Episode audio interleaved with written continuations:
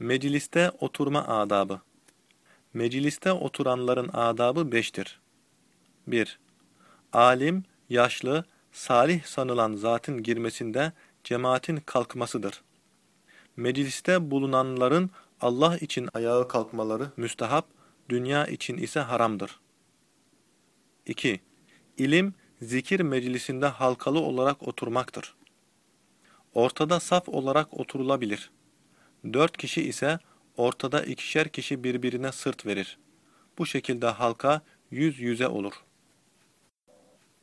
üç Gelene mümkün mertebe yer vermek. dört Giren ve çıkanların selamlarını almak. beş Köpek oturuşuyla oturmamak ve ayak uzatmamaktır. Özür müstesnadır. Halkanın ortasında oturmayın. Halkanın ortasında oturan, Hazreti Muhammed sallallahu aleyhi ve sellemin dili üzere lanetlenmiştir. İzahı: Mecliste, meclisi idare edenin sağından itibaren halka şeklinde oturulur.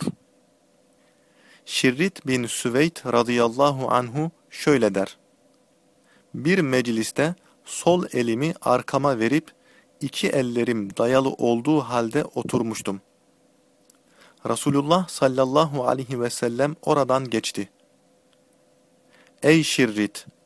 Gazaplanmışların, Yahudilerin oturuşuyla oturma, doğrul ve otur, buyurdu. Mecliste beş şey kerihtir.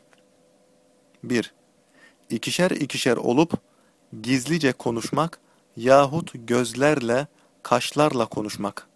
Bir kere işarette zarar yoktur. iki Konuşanın konuşmasını kesmek, dinlememek yahut dinlettirmemek. üç Gıybet, yalan, alay ve kahkaha ile gülmek. dört Bağırmak, ses yükseltmek yahut konuşanı tehdit etmek yahut psikolojik olarak onu bozmak, fikrini dağıtmak yahut malayani konuşmakla zamanı öldürmek. Zira bir meclistekiler edepli oturup edebi bozmazlarsa melekler o meclislere selam verirler. Edeplinin kalbine iyi ilhamlar sokarlar. Eğer haya, edep, teslimiyet, samimiyet, muhabbet bir mecliste varsa, melekler o mecliste oturanların günahlarının bağışlanması için şefaat ederler. Muakabat melekleri hangi mecliste bu beş ahlakı görseler, o mecliste oturanları manen irşad ederler. Kıyamette onlara şahitlik yaparlar. Meclisin bu beş ahlakta bulunduğunu Allah Teala'ya arz ederler. Allah Teala da o mecliste oturanların bütün günahlarını afuv eder. Ve meleklere, onlar benim için oturdular. Benim için oturanların günahlarını da afuv ettim. Siz de şahit olun, buyurur. Aksi takdirde, yani haya, edep, teslimiyet, samimiyet, muhabbet bulunmazsa, melekler o meclisten, günahların kokusundan dolayı aleyhte şahit olarak dönerler. Dolayısıyla, meclise şeytan müdahale eder. Oturanların kalbine altı kötü huy telkin eder.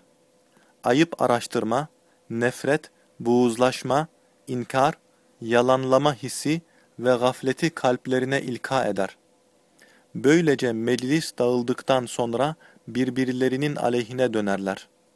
Artık her birisi bu altı ahlaktan birisiyle bilfiil diğerine hücum eder. altı Kadınlarla erkeklerin beraberce oturmaları şer'an caiz değildir. Nitekim hadisi şerifte Resulullah sallallahu aleyhi ve sellem, "Dikkat! Sakın bir adam dul bir kadının yanında gecelemesin. Ancak nikahlısı veya mahremi olursa o başkadır," buyurmuştur. İzahı: Bir erkeğin mahremi o kadındır ki, onunla evlenmesi ebediyen haramdır. Bu hadisi şerif, mahremsiz kadınla oturmanın haramlığını ifade etmiştir. Şayet mahremi bulunursa, kadın ile bir arada kalmanın güzelce örtünme şartıyla mübahlığını ifade etmiştir. Resulullah sallallahu aleyhi ve sellem, kadınların yanına girmekten sakının buyurunca, Ensardan birisi, "Ya Resulallah, kayına ne buyurursun?" demiş. O da, "Kayın ölümdür" cevabını vermiştir. İzahı: "Kayın ölümdür" cümlesi, ölümden korktuğunuz gibi kayından korkunuz manasındadır. Kayın, kocanın babaları ve oğullarından geri kalan akrabaya denilir. Amca çocukları yabancıdırlar. Yani bir kadının kayınlarıyla baş başa kalması fitne ve fesatlığa sebep olur. Mahremi yanında olmadığı takdirde yabancı hanımın yanına girmek haram kılınmıştır. Kadının veya erkeğin yakınlarından kim olursa olsun beraberce oturmalarının fitneye yol açacağına işaret ederek Resulullah sallallahu aleyhi ve sellem "Kayın ölümdür" buyurmuştur. Öyleyse evli iki kardeşin bir evde karışık bir şekilde oturması mahzurludur. Ancak odaları ayrı olur, biri diğerinin hanımını görmezse mahzuriyet kalkar demektir. Yani ayrı ayrı oturulmalıdır. Çünkü nikahı düşenler senin için namahremdirler. Yani yabancıdırlar. Onlara görünmen, onlarla oturman ve konuşman ancak zaruret anında ihtiyaç kadar caizdir. Şimdiki örf ve adetlerden olan amcazadeyi, dayı oğlunu veya teyze çocuklarını halkın yabancı saymamaları İslam dinine muhaliftir.